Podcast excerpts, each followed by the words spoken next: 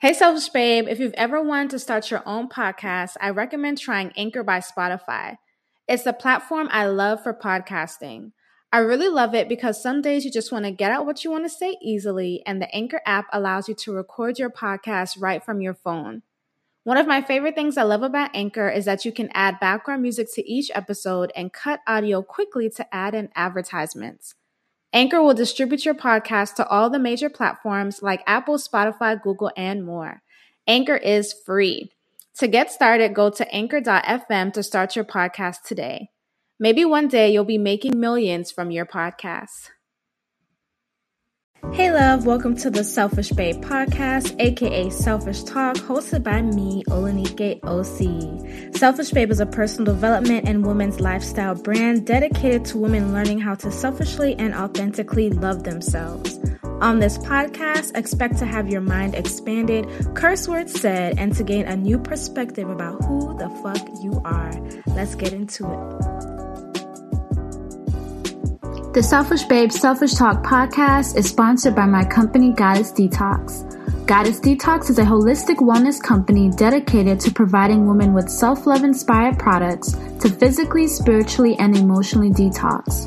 If you are a woman wanting to detox her ex, detox negative emotions, as well as to get more in tune with yourself and your vagina, check out our Goddess Vaginal Detox Pearls, as well as our Queen's Steam and Queen's Throne combo, which is the in-home vaginal steam set for your convenience. You can find out more information on our products at goddessdetox.org, as well as follow at Goddess Detox on Instagram. Tell them Olanike Osi sent you. My beautiful selfish babes. It is your girl, Olanike Osibowale, back with another Selfish Babe Selfish Talk podcast.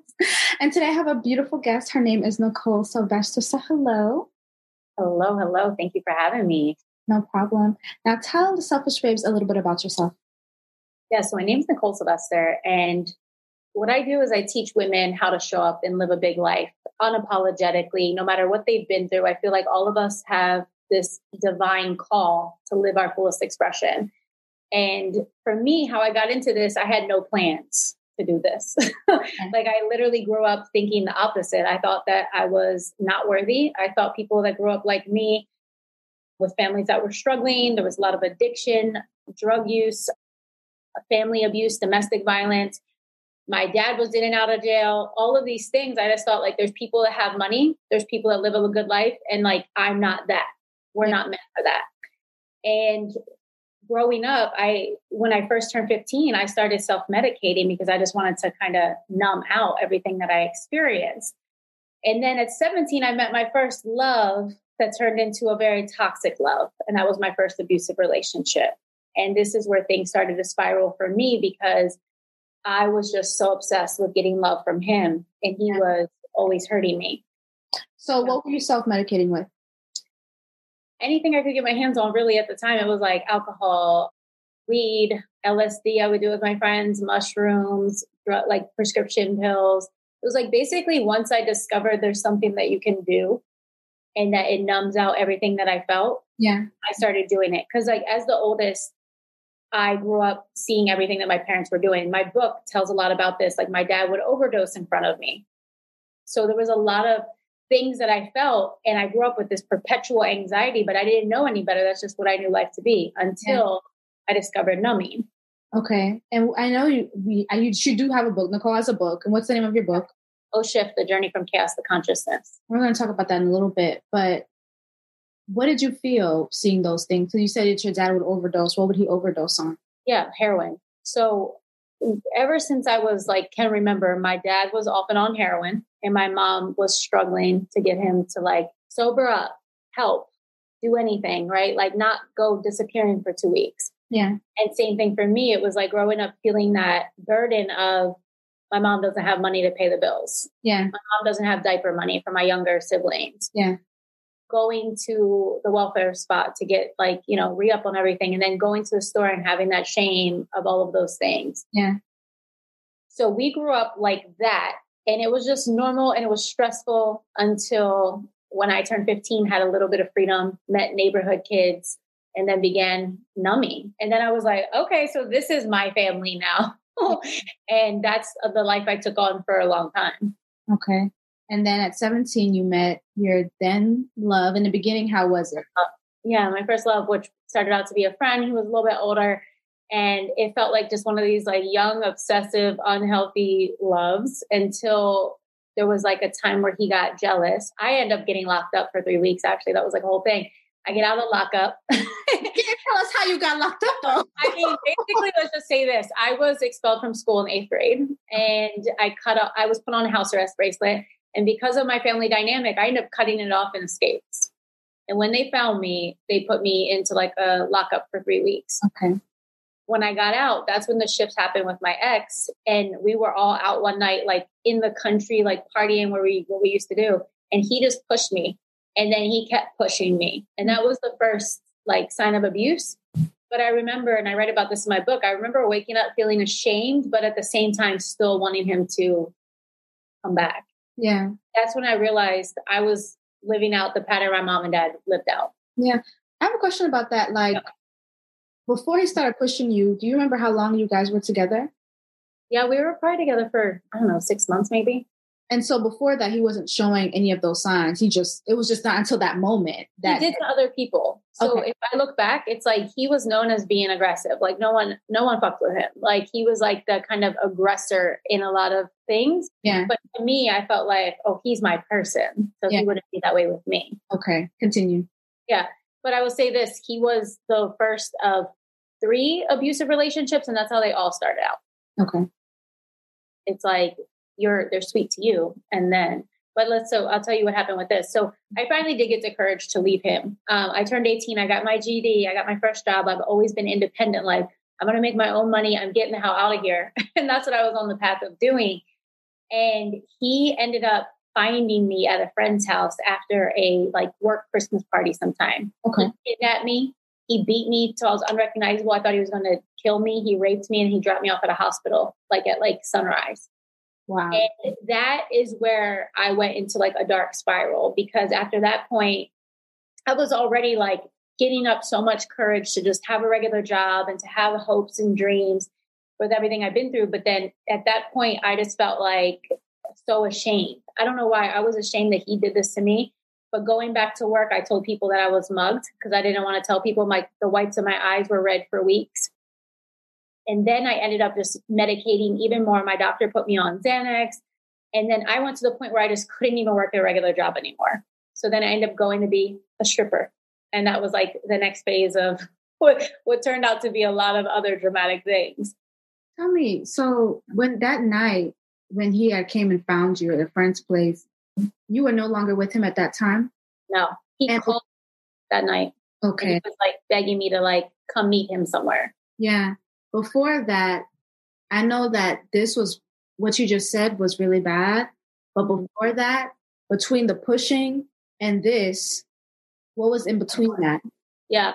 So before there would be things like, of course, we got back together and it's like, all right, let's make it better. But really, when I look back, he wasn't like, I'm going to change. It was me like, let's figure this out and him kind of going along. And in between, there were things like I remember one time we were at one of his friends' houses. There was like a sports thing on, and he got mad all of a sudden. It's like switch happens, and he got mad. And he had, that was the first time he punched me in the face. Wow. And then I had to go home, and I had a black eye, and my mom and dad were like, "This is unacceptable."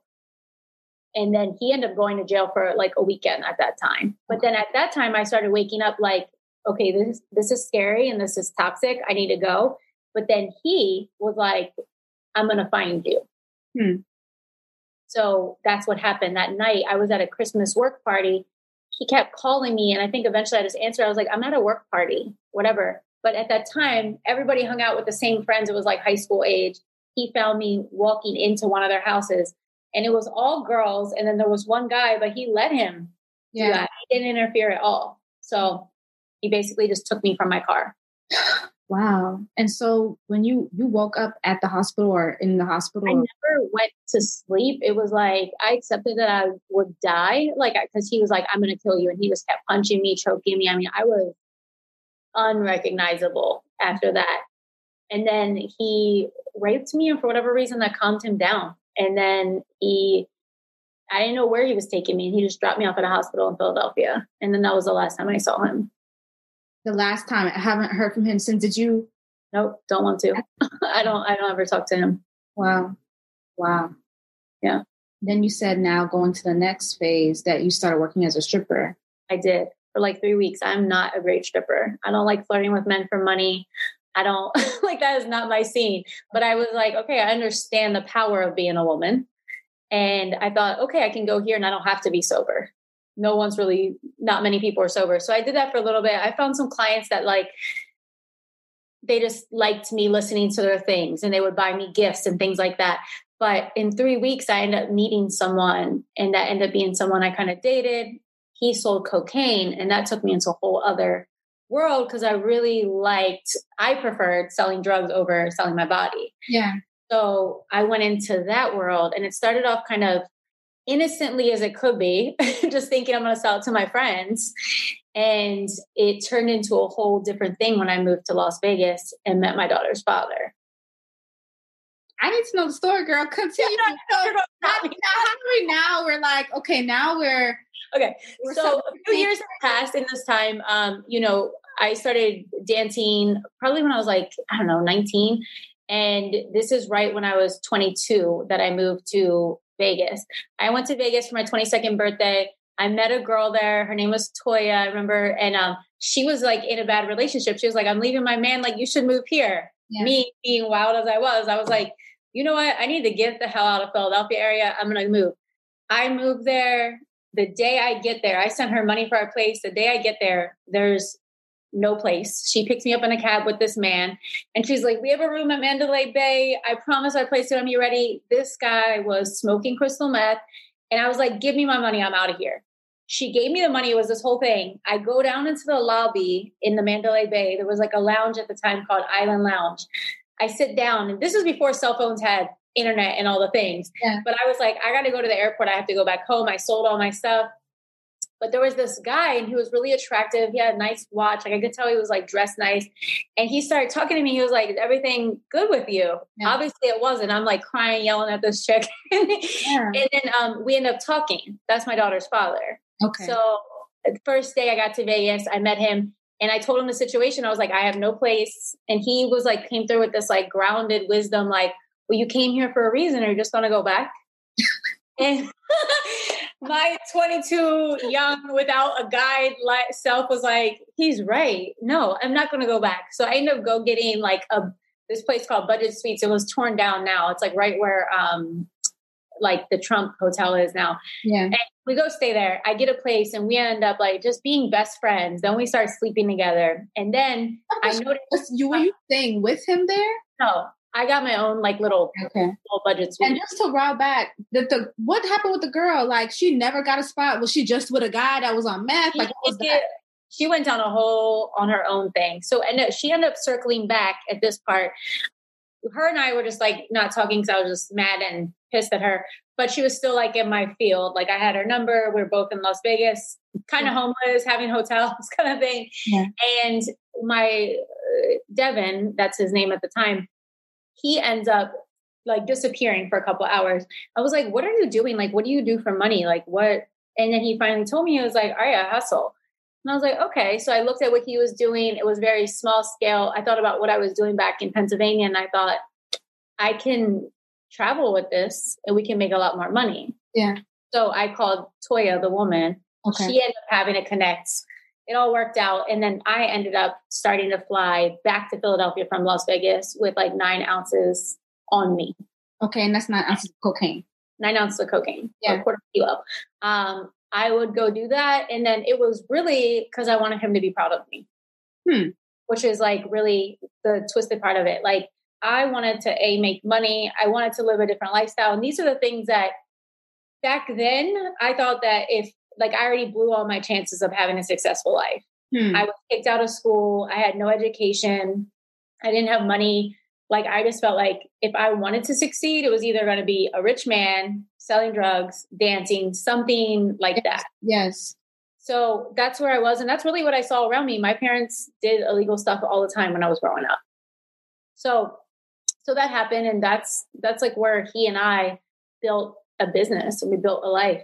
And then I got pregnant and then things started changing. You might ask me like how much money you guys brought in? Like how was it? Yeah, I mean, we made great money. I feel like early on we made like it started like for me. I remember holding fifteen thousand dollars, and I was like, I never held like I did one run, and I was like, I never held that much money yeah. in my life. But we got to the point where, like, just to say, we bought a nine hundred thousand dollar house, we put one hundred and twenty six thousand dollars down on it.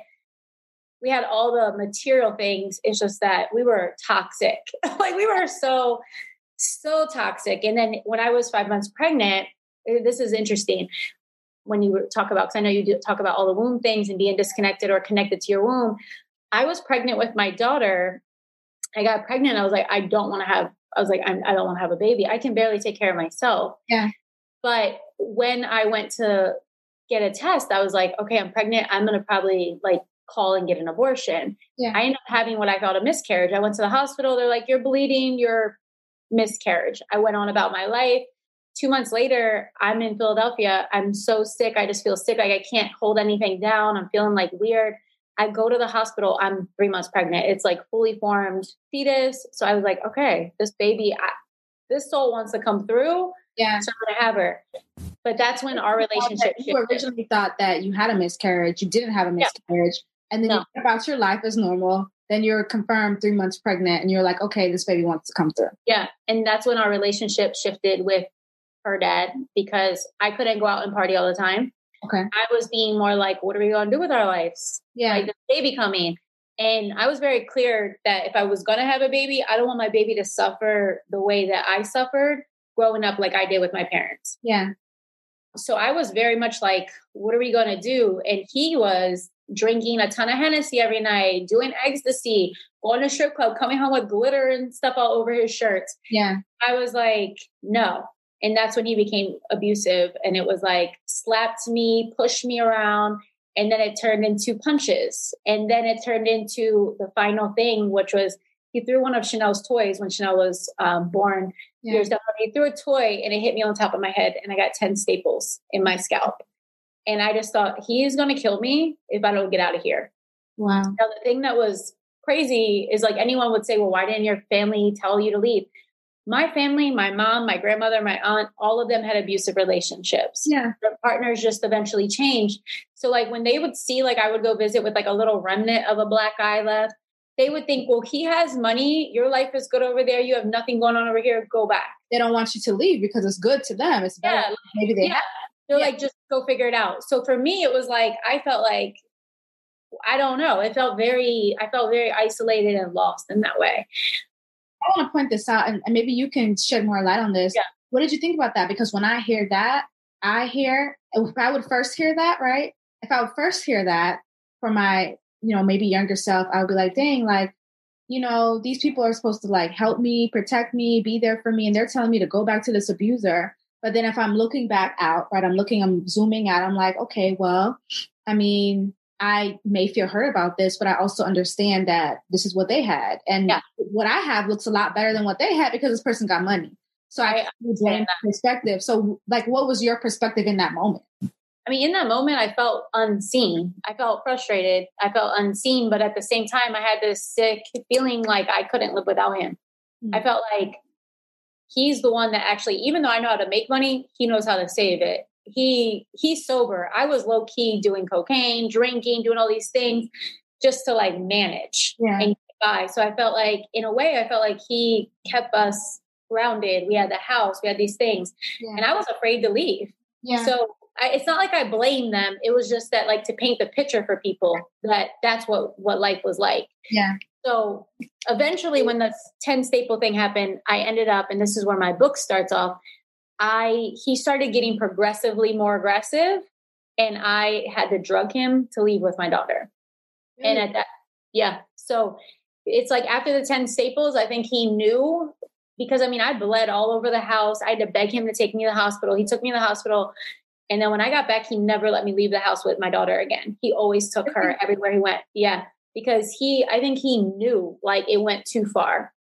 And that you were probably gonna leave yeah, he I think he he just knew that I was like, I'm gonna leave. So within that two week time period, it was like I couldn't leave and he was getting more aggressive. And there was this time where he asked me to make him a meal. And he was also telling me to look up homes in San Diego. And I was like, I do not want to move with him. I need to get out. And I had my Xanax. So all of a sudden I got this idea that like, oh, I could leave, but I'm going to have to drug him. Yeah. And I did. I put Xanax in his pizza. I put it in his tea. And when he fell asleep, I grabbed $30,000 and I escaped. Wow. Now, six weeks later, he murdered a woman at my house. So, okay, yeah. well, we're gonna pause for the selfish space because we is in the we is in the drama right now. Okay, this is a movie. Okay, I know it's your life, but it's a movie. Okay, but let's you okay. First of all, divine timing. Divine time, like I, I don't mean that to say that somebody else's life doesn't matter. I'm not saying that. I want to make sure that's clear to the people listening. But you literally left when you left. I left and my friend had a dream. My friend and I both had premonitions in our life. And my friend said she had a dream that there was police tape all over. She was like, You need to leave. And I had the staple thing happen. So I was like, I have to go. But it was so scary leaving. And I left. And the thing that was crazy is when he called, I could tell there was all this chaos going on. And like I missed being at my home and all these things. And then the next thing you know, I get a call and it was from the homicide detectives. And but he, said, called, but he called you first some weeks ago. He called me, and I heard all this chaos, and I was like, "Did he say Well, I was pissed. I was like, he was like, "I just want to tell you, I love you," and Chanel. I mean, he sounded like he lost his shit. Okay. But at the time, I was, and I got upset. I was like, "What the hell? Like, what's going on?" And uh, then next thing you know, the next morning, I get a call, and it was like, "This is Las Vegas homicide. We're at your house. Everything's in my name." Yeah. And he was like, "There's a woman that we found here. We thought it was you, but now we know it's not." we need you to come claim your home. Wow. So it was like, holy shit. And I had like a lot of survivor guilt. Like I had so much coming up that I was just like, when I went to my house and I saw all of Chanel's things, my things, what was going on at the house and this other woman's blood, I just felt so much. I was just like, this was supposed to be me. That's what I felt like at the time. Now I just, I don't feel like it was supposed to be me but I felt like this woman's life cannot be lost in vain. I need to get my shit together and I need to get out of these toxic patterns yeah. because this was an ongoing thing of these toxic relationships that I found myself in. And I want to pause one second, Nichole, because what I'm realizing, at least what I've seen, this could just be, you know, anybody that may be out there having going, even going through an abusive relationship. It seems as if things start out really nice mm-hmm. and then maybe there are some aggressive tendencies, but it's not that big of a deal. But it seems as the longer you stay with the person, they just end up getting more and more aggressive to the point of physically harming you. Has that been your experience? Yeah, that, and I would say, like looking back, like I would say that there's a lot of ways that abuse can happen. I'm a stubborn, like I don't want to go with your plan person, yeah. right? So I would say that I probably like you know I even trigger this more. I would say look for for women, look for how consent is. I feel like there's a lot of women in relationships where women have read, wrote me after my book was out and they're like that actually happens with me little things like i could never really say no to sex i could be in the middle of a sleep and if you if any of those men would wake me up and they want sex it's like i'm getting it yeah. And it's like little ways where it's controlling and forcing. I think all of that was there in the beginning, but I was really looking for someone to lead me, to save me. It was a whole other thing. So, like did you know that did you feel like you knew back then that you were looking for somebody to save you if you were being honest with yourself yeah. yeah. I feel like I felt alone ever until I found like really my girlfriends that I have now. Yeah. Um, I felt always alone. I was like black sheep of my family because I was always the anxious one. I was always like the sensitive one. I always liked nice things, even when we didn't have anything. And I felt like I always created like little rifts, it felt like. Yeah. So it's like that was that. And I never really felt seen. But so I found my friend that I kind of mentioned, my friend Andrea, and she was the first person I ever felt like safe with. So here's the thing that I kind of left out. My daughter's father, he wasn't the person he said he was in a lot of ways, but identity wise, when I was eight months pregnant, I found out he came to me with this like bombshell of information. He said, I could tell you something. And I thought, was, I was like, did he get another woman pregnant? What is this? He was like, this is not my real name. Okay. I moved to Mexico. I'm on the run, all this stuff. And my one friend that was like sort of friends with, I just felt like I need to tell someone. And I told her, and she was the first person I told something with, like, and she just held it safe. And she witnessed me and all my shit and loved me anyway. And that's where I really learned the power of like a woman being able to witness you and hold space for you in all your shit. Yeah. And that was really healing for me because then suddenly it was like between her and my daughter, I was like, I'm not alone in this. I have reason to live, I have a reason to heal. And she always mirrored back to me my strengths, even when like I felt like I didn't have them. Yeah. So nice to have. Yeah. So now I have like a whole gang of those kind of women in my life. but so going on to that, after that murder happened, I all that money I took, it all dwindled quick. Yeah. I tried to go back to my old ways, which was like some of our old clients, but I, I didn't have any work experience really. Yeah. Like I had no degree. And then finally I ended up going into bartending. And then that was like my pathway out of Vegas. And then I moved to LA where a lot of my healing started. Nice. Nice. Mm-hmm. Let's continue. So, yeah. yeah, continue. So in LA, a lot of my trauma, as I became wanted to just live a normal life and get my shit together, a lot of my trauma came to the surface okay. because I didn't want to drink as much. I was not available to do drugs. And all of a sudden, I was having panic attacks crossing the street. Like I had developed agoraphobia. I would see like my daughter's father in the hallway when I was sleeping. Like I had a lot of PTSD from this stuff. Mm-hmm. And I also didn't tell anyone what happened besides my close friends when I moved to LA. I literally was Nikki before and I moved to LA and everyone started calling me Nichole and I just left it because I was like, I felt like if anyone knew what really happened, that no one would want me around. Like I would just be like toxic mess, whatever. Yeah. So all this sickness and disease began to develop and I finally developed mono and my body just shut down this is what led me to my spiritual practice. I ended up going to Agape. I was anti church, anti God, all these things. But I'll tell you, the first time I went to Agape, I met my teacher, Michael Beckwith, but just from a distance, he said something that really rang true for me. And I never imagined it to be true. And he said, There's a part of you that can never be hurt, tarnished, or broken by anything in your experience. Mm. And that I was like, What? Like this, I can't imagine that. because I felt broken and damaged from everything that happened. Yeah. So that was like a little like taste of something. And then after that, I just got more and more curious about things. And then finally on my 30th birthday, I went to a meditation retreat. And yeah. that was like four days of silence. I had a panic attack, but like at the end of it, I just like I saw and felt life differently. And um, what happened though? Like what happened to make you feel like think like I feel like that shift? I feel like it was the ability to watch everything that was going on unconsciously, my fears, my stories, and see that there's more to me yeah. that I can't see. There's more to me than I can remember from the past. There's something bigger here. And it just got me really curious. It was the first time that I ever had quiet. Like my family always grew up listening to TVs all the time. Yeah. Like it's like constant distraction. So being in that peace and that quiet, that's why I had an anxiety attack the first night because it was so quiet yeah. and no one's talking even at like so you just have to be with your own shit. Yeah. And it really made me face it and realize I can do that. So after that, I just kept going to meditation retreats like two times a year. I started investing in practitioner courses. Yeah. And finally, that murder happened in 2008. Finally, uh, at my like I don't know sixth or seventh meditation retreat. It was 2013 going into 2014, the new year. I get this download in a meditation. It says, "Share your story, help women, everything will be taken care of." A shame. Now, mind you, at the whole time, no one in LA knew about my past. Yeah. People would be so nosy. They're like, "Where's your daughter's father? Does he pay child support?" And like, I'm like, who asks all these questions? But people ask. You was trying to stay low key.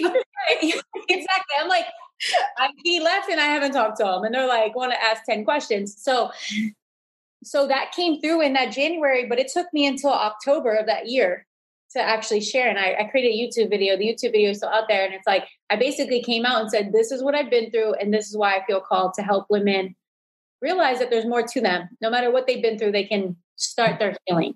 I want to say something, um, Nichole, because you had mentioned when you were on the meditation retreat that you had to sit with yourself and it was just so quiet. And yeah. I talk about this a lot with my selfish babes, just how like sitting with yourself in silence is just so helpful. And like how I feel like when I was younger, you know, I would say this this this sentence that the silence is so deafening because it's so freaking loud, but wow. in a way where I didn't like it, you know. And as I, you know, gone through like personal development and different things like that, I like relish. Like last night, I was sitting in my living room and um, I was looking at the um, box that I have for the Queen's Complete Vaginal Steaming Set. It hasn't come out yet, but I was just looking at it, and I was just you know thinking and just just enjoying the silence and just relishing it. And I was like, oh, this feels so good because it just feels so at peace and so quiet. And even sometimes I'll wake up extra early, at least try to like today, to wake up early because that energy of stillness, even within the world, like about like five to seven p.m. when like nobody's really awake. I just noticed I can get a lot more things done before the rest of the world is like calling me for other things. Yeah. Everybody's quiet. And so that silence, I think, is such a beautiful thing. I think that silence can give you so much information, just like you got the information to start sharing your story. And so I'm just pausing here to say and reiterate to my selfish babes that really sitting within your sitting to yourself in silence is so helpful. Trying five minutes, 10 minutes. And I'm not necessarily saying sit and close your eyes and do a meditation because meditations can be different. You know, some people can dance with their meditation, some people can do yoga and that's their meditation. But just that silence, I feel like gives yourself a voice to speak because a lot of times when we're out listening to the world or listening to other things, we're always taking in, taking in, taking in. And then our personal, our true selves may not get a, a chance to speak. And sometimes they don't speak until we're in silence. When we're in silence, for me, when I'm taking my spiritual bath and I'm in silence, I get so many things that come to me, so many ideas, and just sometimes honestly just peace. And that feels so good for my spirit. And so I just wanted to pause there because you were able to get this download to where that is what you're full time doing right now, isn't it? Yeah, full time. It's definitely evolved. And I will say this for the ladies that will say this some people will feel very uncomfortable when they're still because if you're living out of alignment, there's a lot for you to hear in this in the silence. Mm. And the things that you're avoiding will come up to haunt you if you don't want to pay attention. So I feel like whenever I even feel like when I'm out of alignment or something's out of alignment, I'll feel more called to numb. I'll be like, let's watch Netflix and keep binging. I'll be like reaching for the wine more often. Like, you know, it's like I notice my own bullshit. so, but when we're still, the things that will come up, like, oh, damn, maybe I need to like let go of that team member. Maybe I need to move over there. Maybe I need to stop doing this BS. Like, that download yesterday about a team. member. So, but it's like it's inconvenient. So I always say alignment is not convenient. And when we're in the stillness, you'll find. Hey, selfish babe, it's your girl Olanike Osi here, taking the time out to talk about Nichole's Money Miracles course. And so, if you're listening to this podcast right now and you're listening to Nichole, I know you love her. And she teaches a course called Money Miracles. Basically, it's to help women make more money in their life and not just from the practical way of going to a job and getting paid, but really receiving abundance, really receiving prosperity on that energetic level and attracting money into your life. And so, if you're a woman who is tired about worrying about money, tired of saying no to opportunities because you can't afford it and just have a really fearful and you know not good relationship with money then i highly recommend you join nichole sylvester's money miracles course you can join today by using the code Selfish Babe for $100 off. And I kind of want to tell you a little bit about Nichole's story and about her Money Miracles course.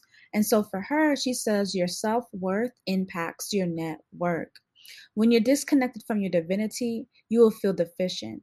The inner work to uncover your money blocks is layered mental, physical, emotional, spiritual. She says when she was starting on the path to identifying and breaking free from her money blocks, she read the books, repeated the mantras, bought the courses, but still she was still hitting the same walls of not being able to get more money. And she said what she now knows is that she needs to go deeper. She came to realize that mindset work wasn't enough, especially for us women. She says we are deeply feeling beings. She had to dramatically raise her own awareness to explore and activate mind, body, spirit, and emotion. It was in her process to reveal, heal, and awaken that allowed her to go from welfare to multiple six figures in one year. She went from living in constant money lack and stress to building a thriving online business from scratch to live a luxurious lifestyle even as a single mom. The ability to invest thousands monthly into building and growing her dream business on with on her terms as well as traveling around the world, five-star resorts, and deciding to stop washing her own hair and only getting blowouts, as well as adding mother daughter spa trips and indulging in whatever lights her up helps her to feel good. But that wasn't her reality a few years back. And what she wants to do now is teach other women and how they can create more money in their lives. And so if you are a selfish babe listening that really wants to give up their money struggle, really wants to work on the energy work because it's important. You guys know I'm always talking about the energy work. You think that just doing these things in action is going to cut it, and it's not because you have the same reality. If you're ready to shift your reality and bring more money into your life with Nichole, then I highly suggest you take her Money Miracles course. You can go to NicholeSylvester.com click on Money Miracles. And then when you are checking out, make sure to use the code Selfish Babe to receive a $100 off. I also have her course linked below with the discount code. All right, let's get back to the podcast. Thank you. The answers that you can't Google. Yeah. And only you can get, but we have to be willing to sit our asses down, put down the social media for a minute and and be still. Oh, shame. I love that. Okay, so tell me now, after that YouTube video, what happened? Yeah. So after the YouTube video, basically what I started was this business called Liberation, like liberate, but with an H. And um, really it was for women. I was speaking to women that were like me. I remember sitting in the office of our home on cocaine, drinking wine while my ex was out. My life was a living hell. And I was looking at rehab, life coaches, like I was looking for something. Yeah. And my business started as like, let me just be a voice for anyone that's looking that there's another way. And I started off very much that way. But what happened for me was the thing that was like really haunting me and crippling me in a lot of ways was my inability to make money and feel worthy of money. Yeah. So I looked at these patterns. I looked at like my brother was struggling with some stuff, my sister was struggling with stuff. I saw how it impacted my family.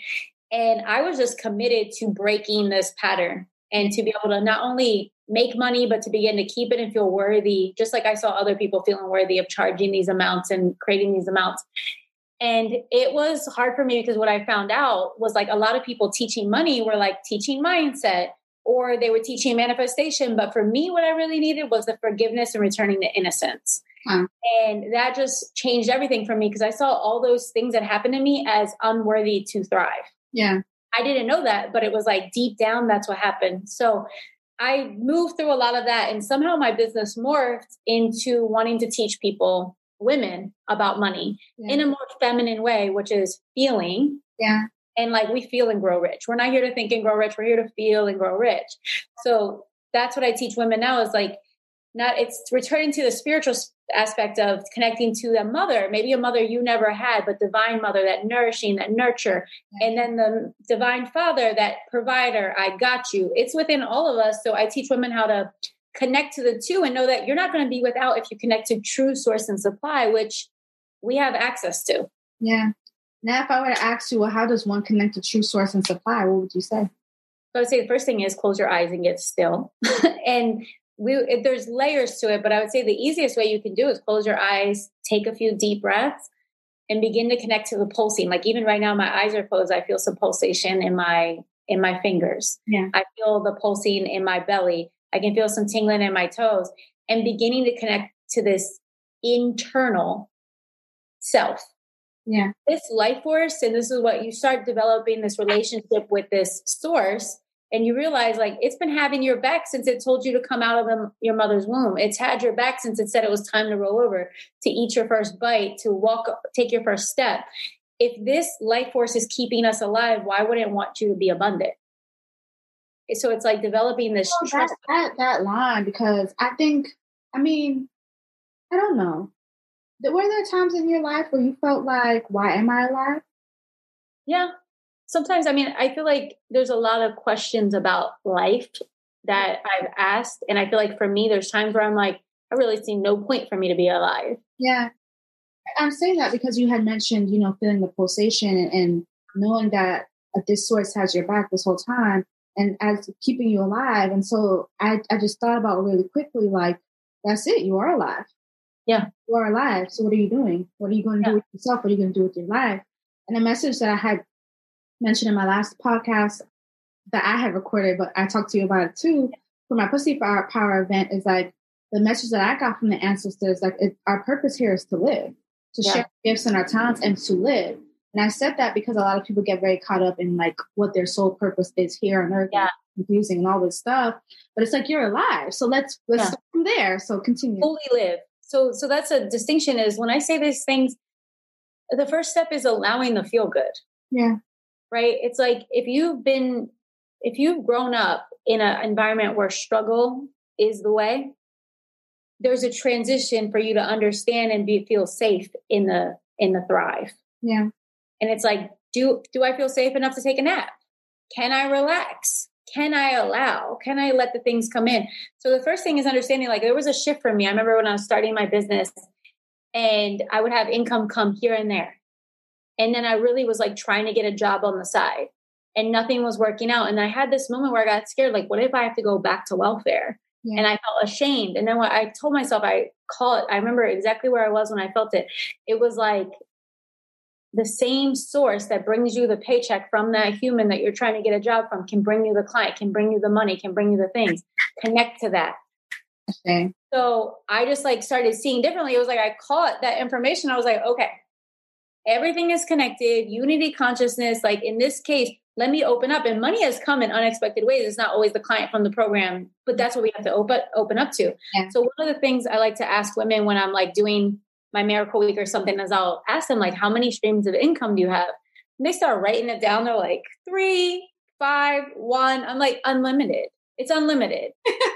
income could come anyway, and I know because it's come in really weird ways. But like we just have to stay open to money's in circulation right now as we're speaking. There's billions, if not trillions. Amazon, Venmo, uh, PayPal. It's just going. Bitcoin investments. You have to be willing to say, "I love money, and I'm down to make some." Sure. So part of this too was the spiritual practice of looking at the suffering that my family went through and i looked at the women in particular yeah. so i saw my mom my mom died uh, a couple years ago and i saw how she died with you know with the pain that she had from past experiences from letting her dreams never come to fruition um, from you know the things in relationships the struggles with money and then i saw my family like fighting over like the $500 that she had in her account wow. and i was just like this this is unacceptable this is unacceptable so for me money became not even about a dollar amount but like a spiritual practice of let me fulfill the, the dreams that my ancestors have had yeah. and let me set these things free for my daughter and her daughters and so on and all the women that are watching that feel disconnected and the things that they can't allow themselves to have because of a fear of not having enough money which is making money more powerful than making yourself hmm. So all of this is kind of infused in a place of power. Yeah, I feel like yeah. money is man-made. We can connect and magnetize to the things we need, but we have to be yes. And I feel like spirit works on a need to know basis. If you're not really willing, you don't need to know yet. If you're really willing and you're like, this is a yes for me, watch out because the, the information's coming. Yeah. So that's like how my business has evolved into like there's money miracles and then there's miracle minded which is all yeah. conversations i was going to say so what what's your business called? My business is well my business is nichole sylvester international incorporated but miracle minded is my podcast and now my live event that's coming. And then there's money miracles which is my program that is a spiritual revolution with money because we talk about money and it helps people open up to money but really it is about valuing you as a as a valuable being. And what happens when you understand that value, you open up and allow all the things you've been low key, unconscious denying and saying, not now, not me. Yeah. I'm not, I'm not able. Tell me more about that program. So the program is six weeks and we move through uh, physical, emotional, spiritual clearing. We move through Divinity Week, which is all about connecting to that divine masculine, the divine feminine. We move through beliefs. I mean, it's low key stuff like do you let people do the things for you? Go to a valet are you like opening the door yourself? Are you trying to bag your own groceries? Like all the little ways where you're not receptive. you receiving. Yes. Receiving, so yes. we really break down. It's energetic. So there's money mindset and we can talk about the mind but the mind we have to get the body on board. Yeah. So money miracles is about going beyond mindset and going into the body and getting your body on board because it's just like if we're manifesting and we're like, yes, I'm going to manifest that hundred thousand dollar month. But then you hear feel your throat get tight, and then your chest does all these things. Your body's not on board. That money's not coming yet. Yeah, because you don't you're not fully into that energy of it, of the receipt. No, you're not even it's not you have to work through. yeah. So in Money Miracles, I guide women. It's a deeply spiritual inward process, and we're moving through getting the body on board through like different meditations, different breath work, and really just giving yourself permission to have those desires. I like that. And so I know we're going to link these below, but I want you to also say where can they actually go if Yeah. they're interested in in this program? What's the website? What's the link? Absolutely. So it's all on my website, Nichole with an H. So N I C H O L E, Sylvester. And then same thing, I have a Manifest Your $10,000 month workbook. This workbook I did because really I don't want to teach people that anymore. Me, myself, I don't coach at that level. I coach women that are already making hundreds of thousand dollars a year and they're looking to do a more feminine business. Yeah. So I was like, but I don't want to leave these ladies out because I feel for those women because that was me, like trying to get to this money. I feel like every woman should be making $100,000 a year. It's like, especially if you're a mama, like I'm a single mom and it's pricey. so we need to have money to like buy ourselves the good organic food. We need to be able to take our kids to places they need to go. We need to be able to buy things that let us grow and be in community and all these things. So that's really big on my heart. So I do have that book for anyone getting started. And um, yeah, I feel like my my memoir is juicy. It's kind of crazy. It's like a movie. This other thing is like a workbook. Tell me the name of your book again. Oh, shifts, a journey from chaos to consciousness. That's the memoir with all the everything, girl. Gonna, yeah, All the things was in all there. the things, there's all the things it's very like people it's a it's a thick book and people read it in 24 48 hours sometimes It's so good. Like even just mm-hmm. listening to you, I'm just like, girl, what's next? it's like i'm gonna go buy it it's on audible i read it on audible but then there's also the physical book and then there's the workbook but yeah the things are on my site and you know for me i really believe that like this is what i was finding i was finding very masculine business courses that i was investing in i was going to tony robbins i was doing all these things or women that were also doing business like a man and then i was going to spiritual things which were like just radical love acceptance no one was talking about money and i was like i need the middle I need the middle. And for me, it's like I want to wear Gucci and I want to drop in. I want to do all the things. I agree with you. I'm going to pause you right here. Yeah. There was a point when I moved to Atlanta because I live in Atlanta now. A point when I moved into Atlanta where I'm like, I'm like in the entrepreneurial space and I see women doing this and we're, you know, making good money, but they're also really into like the spiritual stuff. But sometimes the people that I saw that were doing the spiritual stuff, it was like, no, we don't need money. We could just barter. We could, do, you know what I'm trying to say? I'm the girl, the bitch. I don't be bougie as fuck. I Yeah. want a fucking modern ass house. I want all the good juicy shit. Okay, the Yeah. VIP stuff. And I'm still spiritual as fuck. And I think a lot of times people separate money and spirituality, but it's all energy. And so for me, I love seeing women, especially that are spiritual as fuck, rich as and rich as fuck, and grounded in themselves and that know themselves and that love themselves. And so continue. I just want to make sure I pointed that. out. No, I'm saying so that's where I come in because I'm like, I will go deep. We like my thing is there's a lot of people doing spiritual work and it's not the intimacy and honesty is missing. You don't have to have a specific uniform. You don't have to have a specific anything. It's about intention. It's about your willingness to get real with yourself and willingness to transform. Can we bring that into women that have a big desire, a big they want to run empires? So that's that's really where I want to play. And I find it really exciting because I'm very wild in my business, meaning I change my mind a lot. I give myself permission to change my mind. I blow things up. I let things birth. Like I follow that and let that be. And I feel like five years ago in business, you would be looked at as flaky. That's you're you don't you need to get your shit together. Yeah. Now I'm like running a million dollar business. Like, no, we can do things like this way, but it has to be in that devotion to our highest self and highest expression. And then I feel like things just seem to structure and organize for you.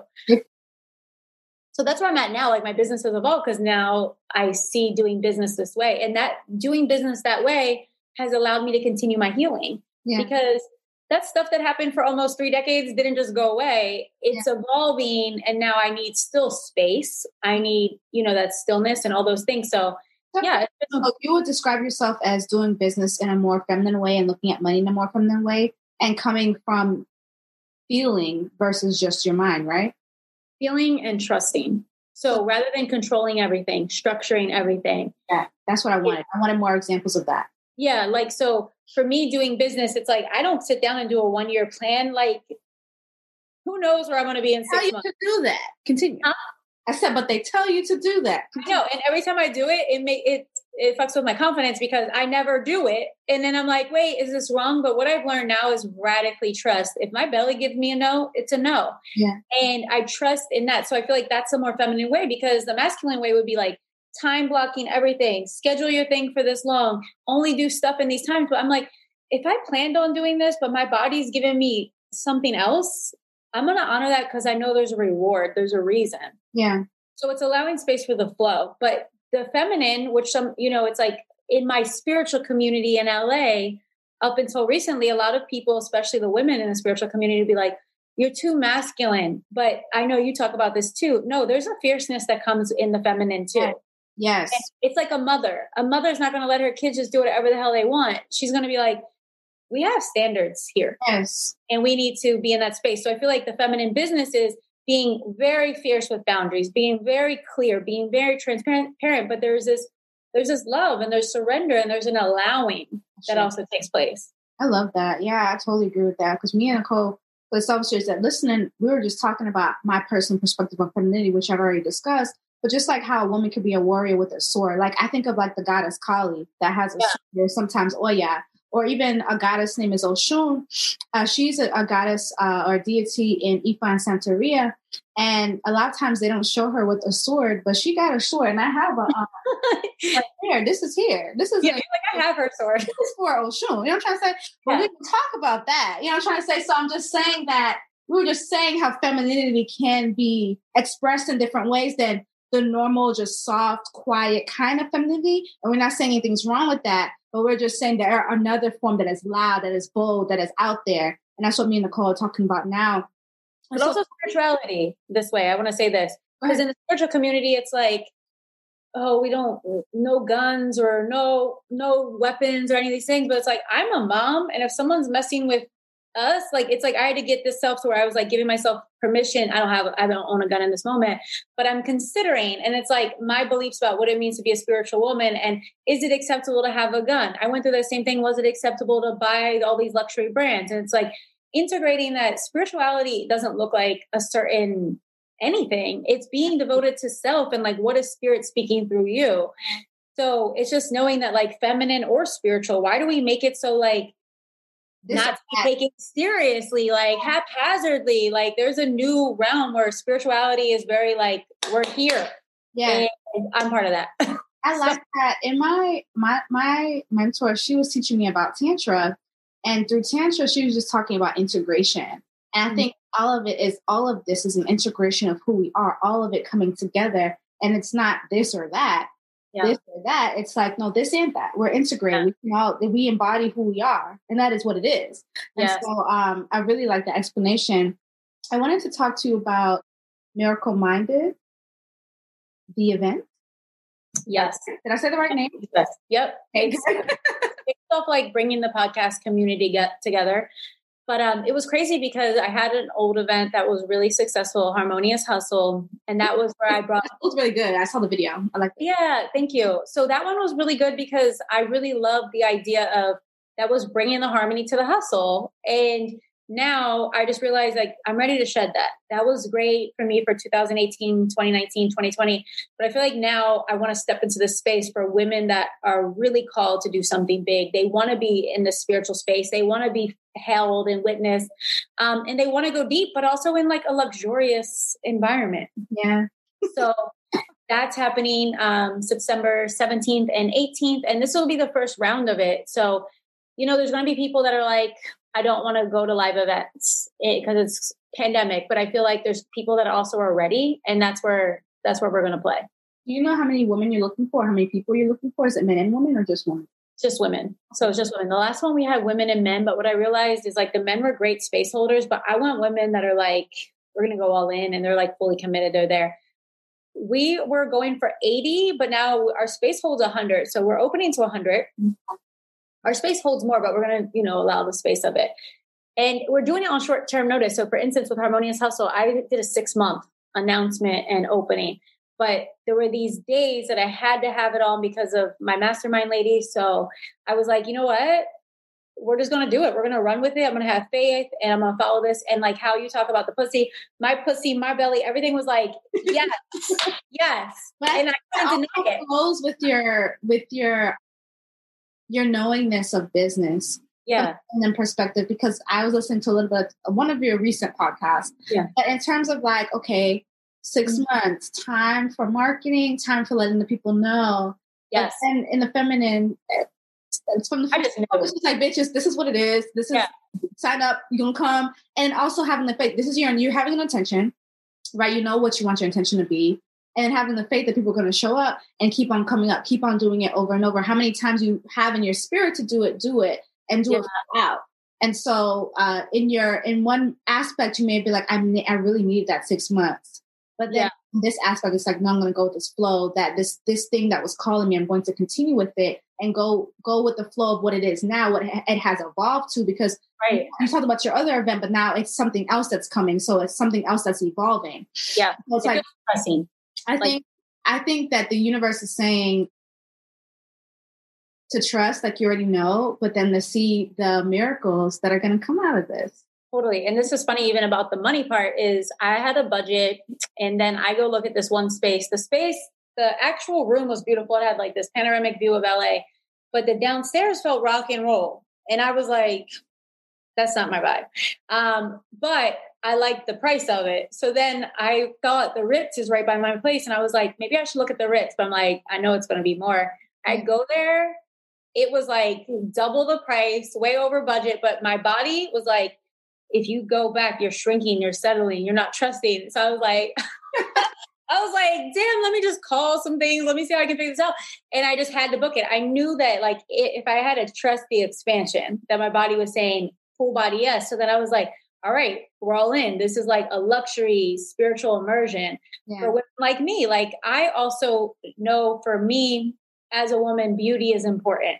There's Yeah. beauty in everything. I love being in nature, but being in environments where there's really beautiful service and the environments are like gold or crystals or whatever, that has taught me so much and mirrored so much for me that like I want women to be in that space while we're doing this work. Yeah. Because that's adding more of the energy. It's like it's like when I go to travel and I stay in beautiful places. Yes. Feeling of abundance is just every day on site. I get so much inspiration. So I Yeah. definitely think the space being beautiful and the space, the service being beautiful is going to add energetically to your event. That's what I feel like. Cause I, I feel like, so that I just had to trust. So yeah, we're on a trust. I mean, by the time the site comes out, the site's not even done yet.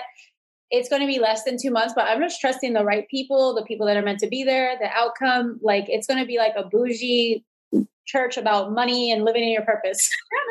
Bougie shit now. and I feel good about it. So I am like, so I've been so lit up about it. But yeah, so it changed because even when I first talked to you, I was like, I knew there was a live event brewing, but I knew I had to lay that other thing to rest. So yeah. I, I, will say this. There's something I talked about again in my recent podcast about pussy power, but like live events, I think um, the right people showing up or people feeling called to a live event, right? It's like people, the people that speak or the people that you're introduced to during that live event can help you shift something in your spirit. And you may not have even been looking to get anything shifted in your spirit. Because sometimes somebody may say that one thing or that one perspective that really shifts something for you that then propels more change in your life in the right direction. And so if you ever feel called to a live event, I, I would say go because Yeah. it's like that people speaking, sharing their perspective, people being who they are, that is medicine to the world. That is mm-hmm. medicine that you can receive. And you don't necessarily have to be like, oh, I'm going, I need it. You may not feel like you do need it, but then you feel the, the drawn to go, go because Yeah. that, that one thing that somebody says can really shift their entire life. I would say this too about live events, what you're saying. Sometimes I do feel that, like, where I'm like, I see it, I'm like, yeah, I should go to that. And then I feel resistance. And sometimes uh, what I know for me is energy of a big room and a big room of people saying yes. There's that's contagious. Like Yeah. we're being we're being impacted by everyone's energy near us. So I'm like, I want to be around the people that are in the yes Yeah. as much as possible. And you know when something's your people and some people are not a resonance, but I would say for anybody, this event or any event, just trust and get out of your comfort zone because getting out of your regular environment and program just opens you up to things sometimes, which that's why I'm always getting in fresh environments, traveling, trying new restaurants, coffee shops. I'm like, let me get in the freshness. Yeah, I love that. I love that. I love that. Is there anything else you'd like to share with us, Nichole?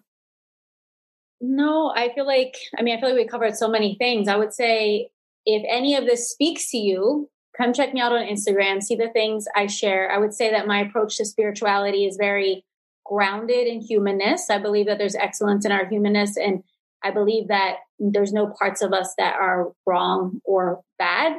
And I feel like it's bringing all of that to the table and asking, like, how can we transmute this? Because there's something else that's trying to emerge at all times for us. And that's why I believe in life. I believe in life's constant seasons. So come play with me and see where where I'm playing at, what I'm sharing on Instagram and of course Miracle Minded podcast. I go deep on money, mission, and just getting out of your way because I believe Spirit has big plans for all of us. Uh, and also check out her courses. You know, a lot of these courses are oh, yeah. life changing and programs are life changing. I love to see people in, in the world sharing their gifts and teaching the things because, you know, um, we're really in a space where it's not just about going to school and getting an education that way. I really believe some people have some really amazing things for us to share that can shift our perspective. You know, at, at one point, Nichole was on welfare and she has had a lot of things happen in her life. And she's continuing to listen to that message that she was uh, given some years ago. And it has shifted her life. And so I think that when it comes to courses, when it comes to your mindset, when it comes to your body, when it comes to embodying spirit in terms of the energy work, I think all of that can help transform our lives. So definitely uh, check out her course, check out her program. And I did have one more question. What made you want to write a book or write your book? Like what pushed you to do that? I knew I had to write a book. Like I knew I there was something in me because writing that book was not fun and it was just it was it was hard. But there was something in me. I read books. That was like my first form of like personal development. Yeah. I read books and they stayed with me. And one person's book, Iyanla Vanzant, like I heard her on Oprah when I was like 16 or 17 in the background at my mom's place and she shared about getting out of abusive relationships and her share stayed with me yeah even though i wasn't ready to get out of mine it stayed with me and it gave me hope that she turned her life around and i remember when i got out of this and just thinking about the woman i dedicate my book to the woman that died in my home is like she she passed and like now i feel like i need to speak this for all of us yeah and that book i don't want to teach that but the story is medicine. Mm-hmm. And I feel like if you can read it, and even men read it, and they're like, damn, if you can do all the things you're doing with everything you've been through, like, I need to just stop effing around with my potential. Yeah. So in that book, I feel like it was like bringing everything to be medicine for the people it needs to be medicine for. Okay. Congrats to you for writing, girl, because I know that. Yeah. like you, I feel like that book was like a little animal trying to like get its way out of me. It was like I was not the most like present mom at that time, but like it was like spirit was just like, get this book out. So the book is out and people love it, but it is like trigger warning. I don't hold anything back in this book. I feel like the the authors that really have helped me are women that just like shared what they were feeling, shared the fears that they had. So I feel like if I was going to come out and share, I needed to share all of it. So, well, we're grateful for you for sharing all of it, Nichole. Thank you. I want to say thank you guys. Please follow Nichole on Instagram. Check out what she's offering. If you feel called to her live event, I guess right now shoot her a quick DM because I know she's working on a website. but just let her know. just, you know, I'll let you know the updates of it. But it will be out next week. I don't know when this will go live, but we have the people working on all the things now. But that's that feminine spark. Is I'm like, if something needs to be done, if it needs to be birthed, it's coming. Like, let's make space for it. So, well, thank you, Nichole. Tell us